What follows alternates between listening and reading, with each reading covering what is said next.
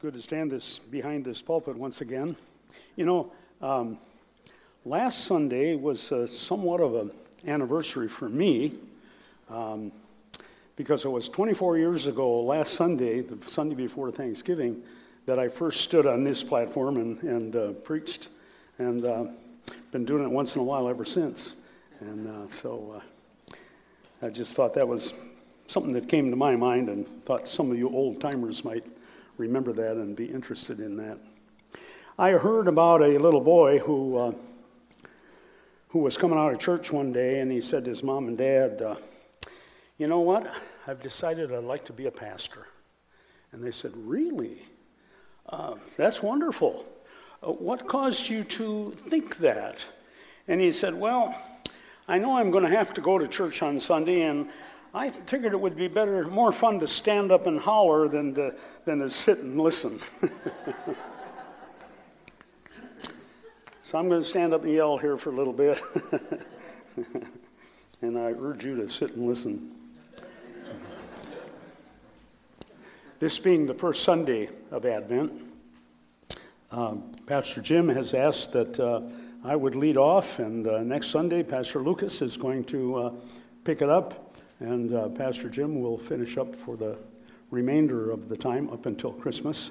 And uh, it's Christmas according to Isaiah. And so each of these four Sundays will uh, feature a message from the, the book of Isaiah, the prophet Isaiah. So today we're looking at Isaiah chapter 40. And if you have the sermon notes that are printed in the uh, in the bulletin. You can follow along. Uh, you'll notice that my sermon notes are a lot more detailed than Pastor Jim's. And uh, that's just the way we do. And I, I give you a few little places to fill in the blanks, you know. It's sort of like giving the crayons to the children in the restaurant and they can kind of color on the, uh, on the placemat. Um, are we getting a lot of feedback there? Is that better? Okay, okay. And uh, so um, it gives you some things to help, hopefully, help to maintain your attention. Now, I thought since it's the first Sunday of Advent, it would good, be good to um, define Advent. Um, Advent, as, as already has been mentioned, speaks of arrival, speaks of coming. Uh, this is my definition of the first Advent. It is, it's the arrival on the earthly scene of the Messiah, son of David, expected to be Israel's um, king forever. And that would be in fulfillment of the, uh, the, what we speak of as the Davidic covenant in 2 Samuel 7, where David is promised that he will have a king who will reign, sit on the throne of Israel forever. And so that's the first advent. Now, there's also a second advent. And uh, I would define that in this way the second advent is the arrival on the earthly scene of the Messiah, son of David, to bring to completion God's eternal plan. Because in his first advent, contrary to the expectation of a lot of the Old Testament, you know, people that were rooted in the Old Testament, he did not complete all that he had come to do, um, but he, he achieved that death and resurrection and ascension with the promise that he would come again, that there would be a second advent, and in the second advent, he would bring to pass all of the, the completion of, of the answering of all of the promises that had been made of the Messiah. So, uh, the big idea today, and you have it printed there before you, is that before the earthly arrival of Messiah, preparations were underway for one to go before him announcing his arrival, urging obedient response to him. And then I've added an obedient response to him continues to be urged upon people to this day in anticipation of his second advent. So it's difficult for us to talk about the first advent without some understanding of the second advent. So that first point is the, you know, the promise of Messiah's forerunner. And we see it here in Isaiah chapter 40. It's the first five verses of Isaiah uh, chapter 40 that we're going to look at. And the first, the first uh, couple of verses are a, a proclamation. Listen to this now Isaiah the prophet. Comfort, comfort my people, says your God. speak tenderly to Jerusalem and cry to her that her warfare is ended, that her iniquity is pardoned, that she has received from the Lord's hand double for all her sins. Now, this is obviously a, a predictive prophecy. We know that because when we look at the picture and we read the scriptures, we know that in Isaiah's day it was not true that Israel's warfare was ended. It was not true that her iniquity had received the pardon that, that is referred to here.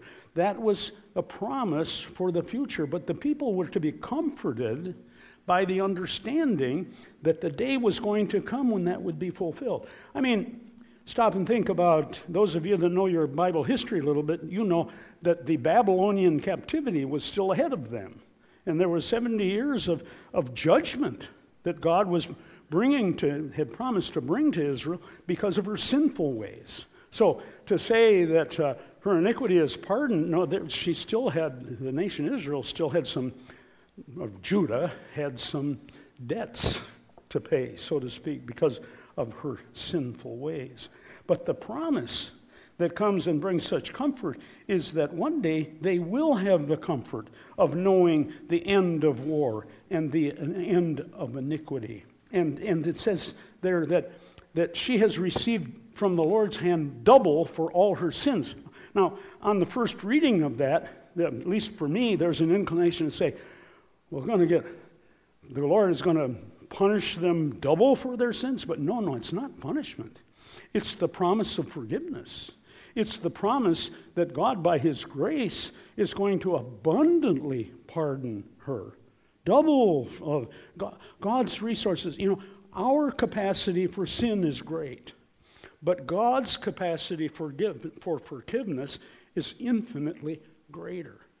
And for us, there's a lesson there, there's a reminder here, and, and we should be reminded of the generosity of God, how lavish is His forgiveness, because how serious has been our sin. And I think we need to, I don't know, we get pretty casual sometimes. I speak for myself. I, you know, take, take it just for granted that, that God has forgiven me. But I think of some of the statements, I think of some of the New Testament statements in Ephesians 2 7. He, uh, Paul speaks of the surpassing riches of his grace. A little further on, he speaks of the unfathomable riches of Christ in Ephesians 3:20, God is able to do exceeding abundantly above all that we can ask or think. His God is infinitely generous. And in his forgiveness, he gives us double of what we need. I, I believe that's what is there. And that statement should be a reminder to us of the greatness of the forgiveness of God. I, uh, the name Paul Little will ring a bell with some of you. He, in a bygone day, was, uh, was a professor at uh, our seminary in Deerfield. And um, he, uh, yeah, I say a bygone day, but there was a bygone day earlier than that. He was not a, sem- he was not a, uh, a professor there yet when I was at that seminary. But, uh, but the day came when Paul Little came to serve there. And I remember it was in 1973 uh, when I attended a meeting of the National Ministerial Association in Austin, Texas, and Paul Little was the speaker that day, or one of the speakers. And I remember him telling this story. Uh, and, and, you know the story is old because people were riding on a train. People don't ride on trains as much now as they used to. But anyway, this man gets on the train in Chicago, and the train is headed west out of Chicago. And if you know Illinois, uh, you know there's not any uh, really awesome scenery as you go across those open plains there. But this man is sitting, there's a man sitting by the window, and a guy comes in and sits beside him, and he notices the man by the window is looking out the window, and he's saying, Wow, it's just to himself. Oh, look at that. Oh, wow. And he's going on and on like that. And this man said he couldn't resist saying, uh, Pardon me, sir. He says, what are you what are you seeing that's causing you to you know be so amazed and and the man said this oh the man said everything you see I am returning home from the hospital where I had an operation that restored my sight after 24 years of blindness. Everything was awesome to him. And I remember Dr. Little going on and saying, You know, it ought to be that way with us as we look at the riches of God's dealing with us, and we should stand in awe. You know, out here, we take for granted the mountains and the and the ocean and the, all the stuff that is around us. And weren't the, aren't the uh, evergreens beautiful with the snow on them and everything? I mean, all a part of God's creation. We look at His creation, we should stand in awe of it. We look at what He has done, has extended to us in His grace and His forgiveness and, and His generosity, and we should say, wow. And Dr. Little said, let's pray that God would restore the wow to our lives. And I need that, and I wouldn't be surprised that maybe some of you need that as well. Well, okay, that's, there's this promise of a, of a Messiah's forerunner. First, the proclamation, and then in verses 3 to 5, we see this. And, and, and here we have a, it's really a command that's given. A voice cries, in the wilderness, prepare the way of the Lord. Make straight in the desert a highway for our God. Every valley should be lifted up. And, and uh, Isaiah, with his uh, use of figurative language, every, every valley shall be lifted up. Every hill and a mountain shall be made low. The uneven ground shall become level, and the rough places a plain and the glory of the Lord shall be revealed, and all flesh shall see it together, for the mouth of the Lord has spoken. So Isaiah is saying, uh, make straight. This, this voice needs to proclaim, make straight a path for the Lord. And the low places to be raised, and the high places to be leveled out, and everything made smooth and plain for the arrival of the Messiah.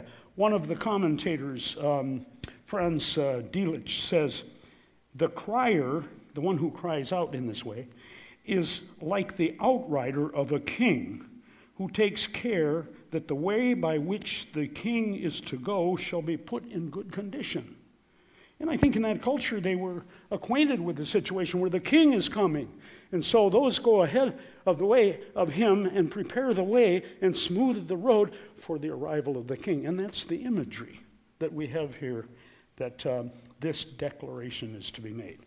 Now, to demonstrate that this command refers to preparing the way for Messiah's first advent, we'll look at some New Testament quotations that, uh, that, find, that quote this text. Some places in the New Testament where this particular text is quoted, and it's quoted frequently.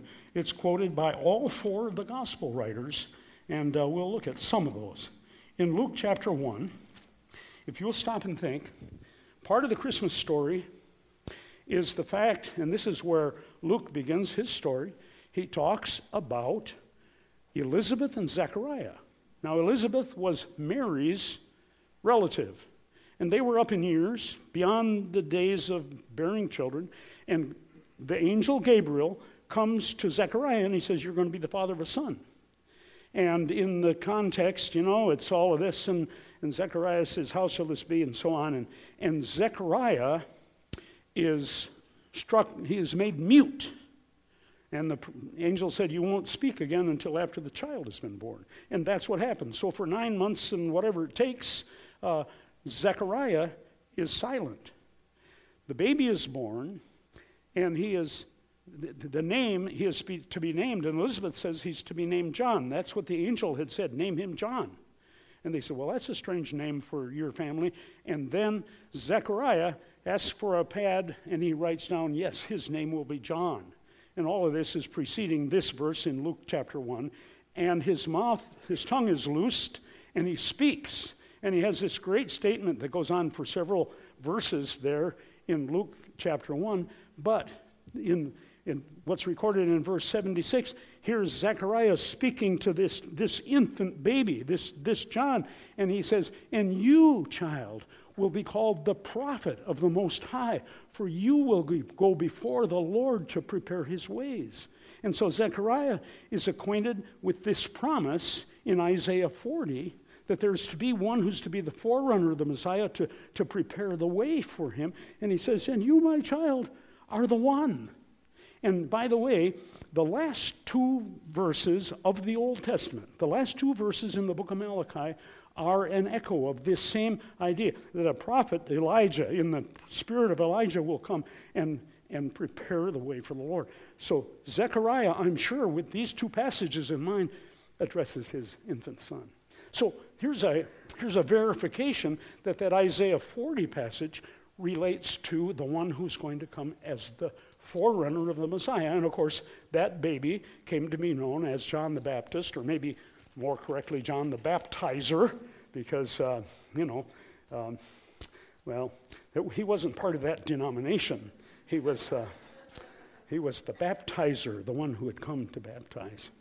And then if we go on to the next, uh, see, these are the, this is the New Testament understanding of the promised forerunner, for those of you that are filling in the blanks there. So we have the words of Zechariah. We have the words of Luke himself now in Luke chapter 3.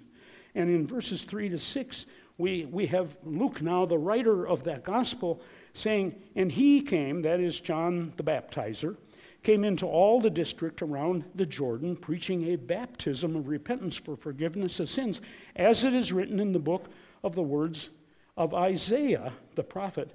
The voice of one crying in the wilderness, See, I'm reading the words I have here are a little different than those because that's the uh, that's the um, uh, uh, English, the ERV, and uh, I'm reading from the New American Standard Bible. So uh, if I'm not reading from up there, these words are a little different. But anyway, in verse four, as is written in the book of the words of Isaiah the prophet, the voice of one crying in the wilderness, Make ready the way of the Lord, make his paths straight. Every re- ravine shall be filled up, and every mountain and hill shall be brought low, and the crooked shall become straight, and the rough road smooth, and all flesh shall see the salvation of God.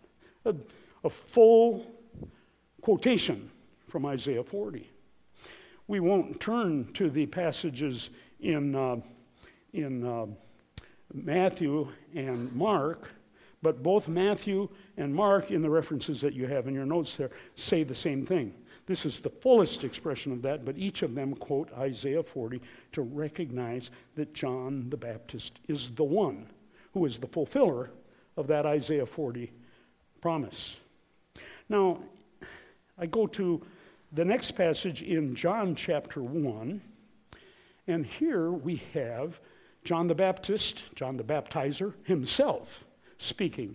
And, uh, and we have the, the situation is that uh, the people have come to John and they, and they say, Who are you? In the previous couple verses, give us a little more of that. But now they said to him, Who are you? They're asking John.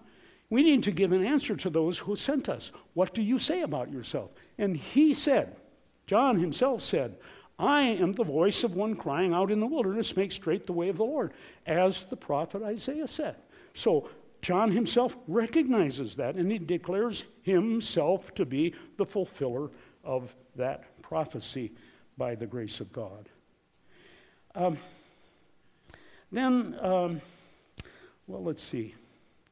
I, I just want us to notice that even in this same passage in John chapter 1, just a few verses later, it's it's John who points to Jesus who is coming. It's the next day after he has said this. It says, Again, the next day, John was standing and two of his disciples, and he looked upon Jesus as he walked, and he said, Behold the Lamb of God.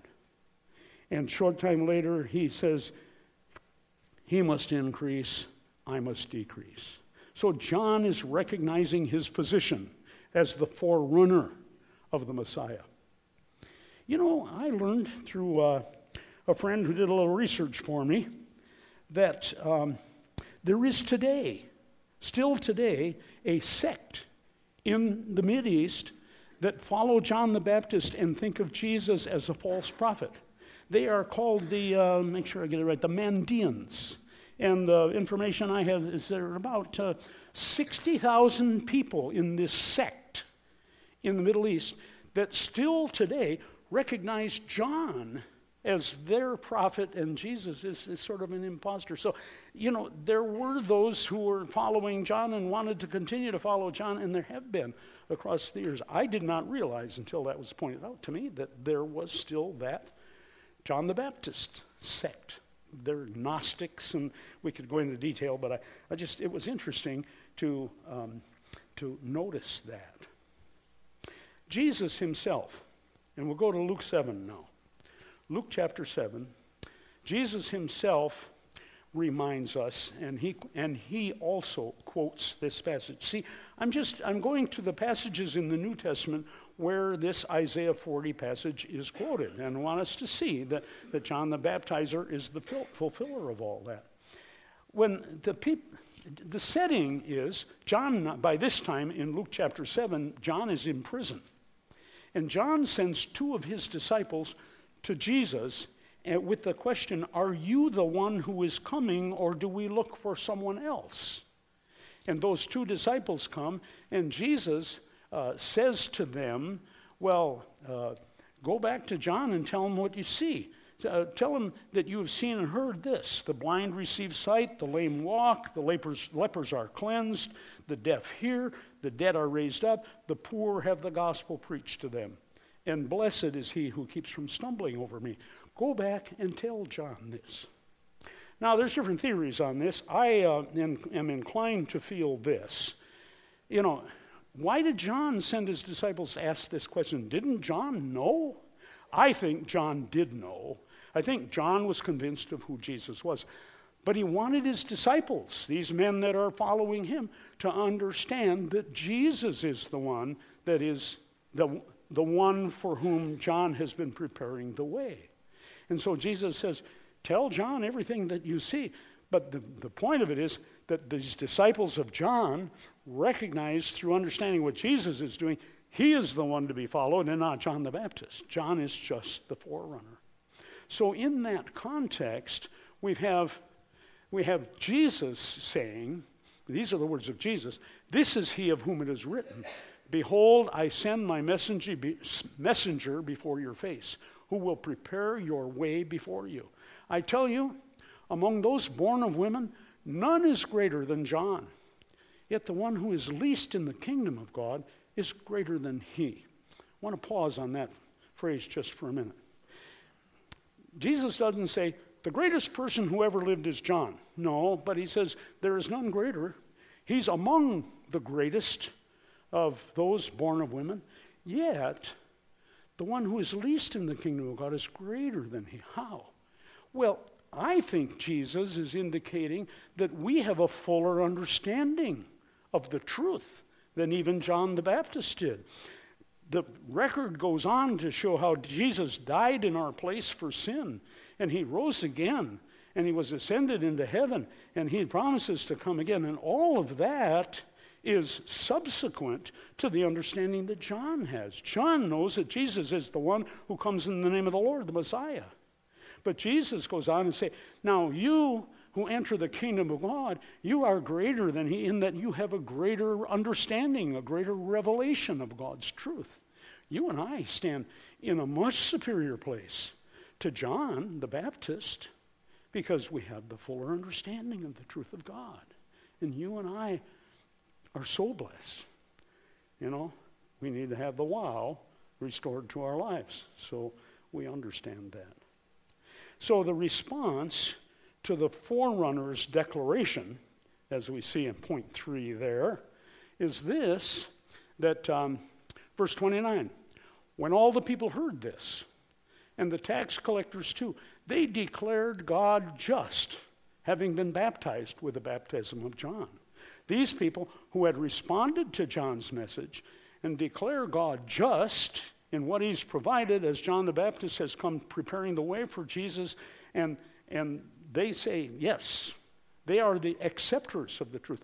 But, verse 30, the Pharisees and the lawyers, that is, the guys that understood the law, the lawyers, re, uh, religious lawyers, rejected the purpose of God for themselves, not having been baptized by him.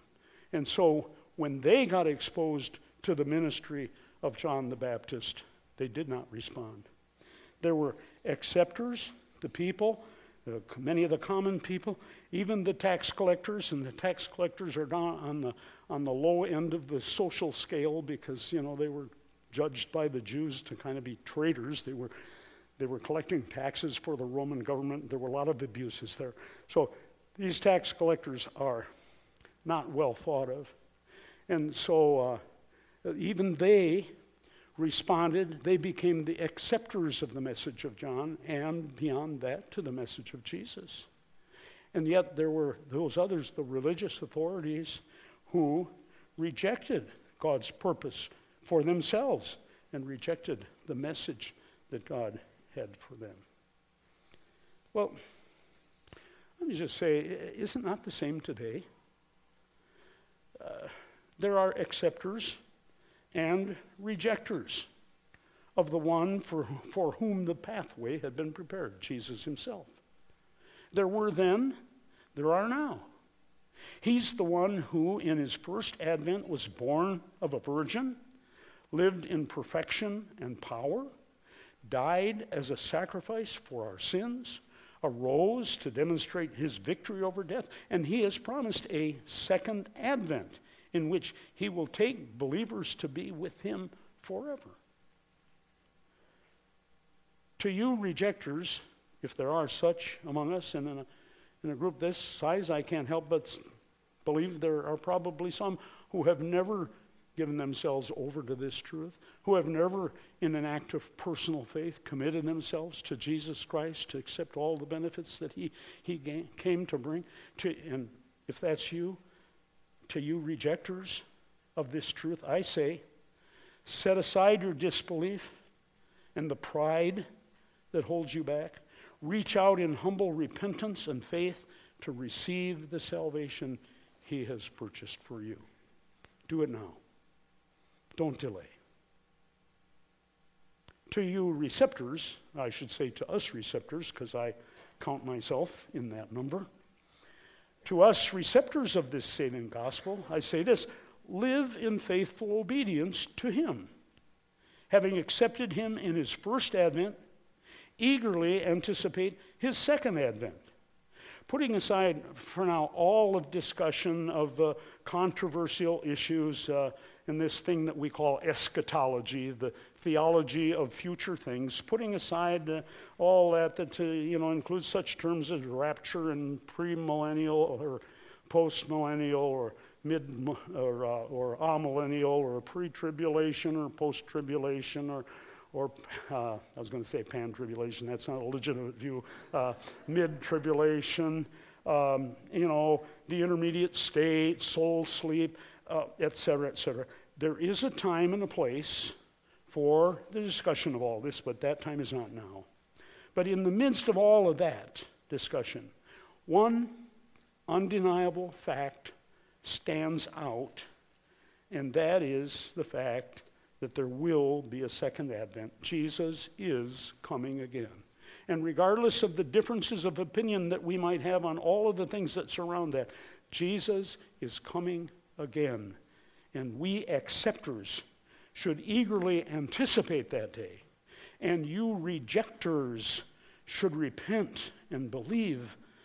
Otherwise, you must dread that day. Tomorrow is the first day of December, a month filled with reminders of the first advent. There will be times when we acceptors can bear witness to the reason for the season. But let's not forget this. We can be forerunners, um, modern uh, to our generation, modern day John the Baptists, if you will, making a smooth pathway for Jesus the Messiah in preparation for his second advent. If, if he should come today and find my hands so full of future plans, however fair, in which my Savior has no share, what would he say? If he should come today and find that I had not told one soul about my heavenly friend, whose blessings all my way attend, what would he say? If he should come today, would I be glad? Quite glad, remembering he had died for all, but none through me had heard his call? What would he say? If he should come today and find my love so cold, my faith so very weak and dim, I had not even looked for him, what would he say? Well, these are the words of Jesus recorded in the 12th chapter of Luke. Blessed are those servants whom the master shall find on the alert when he comes. You too, be ready, for the Son of Man is coming at an hour you do not expect. I'd like us to pray together. Our Father, we come to you and we thank you for your great promises. We thank you that you are a God who keeps your promises. And you kept the promise of the coming of the Messiah as predicted in Isaiah 40 in the first advent of our Savior. But not all of those promises are fulfilled yet because you have promised a second advent. You have promised to come again. I pray, Father, that any rejectors of this message of the gospel will come under the conviction, the convicting power of the Holy Spirit. And you would help any such in this room today to recognize their need of a Savior because they are sinners in need of your grace. And I pray that any rejectors here today be, will become acceptors, responders in faith to the message of the gospel. And for those of us, the acceptors, those of us who have responded in obedience, may our obedience continue in lives that are lived consistent, consistently under the guidance of your Spirit to fulfill the purposes that you have for us. And actively sharing with those around us the truth of the gospel, and in that, this way, be making the way plain, making the way clear for the one, our Messiah, our Savior, who is going to come once again. So uh, I pray you'll take the words, these words that have been shared this morning, and use them to instruct us and to convict us and to challenge us to respond to you in obedience, regardless of where we might be in our own particular lives. And may this Advent season be for us a great time of leading us to stand in awe at the marvelous grace that you've extended to us through our Lord and Savior, Jesus Christ. We pray in his name. Amen.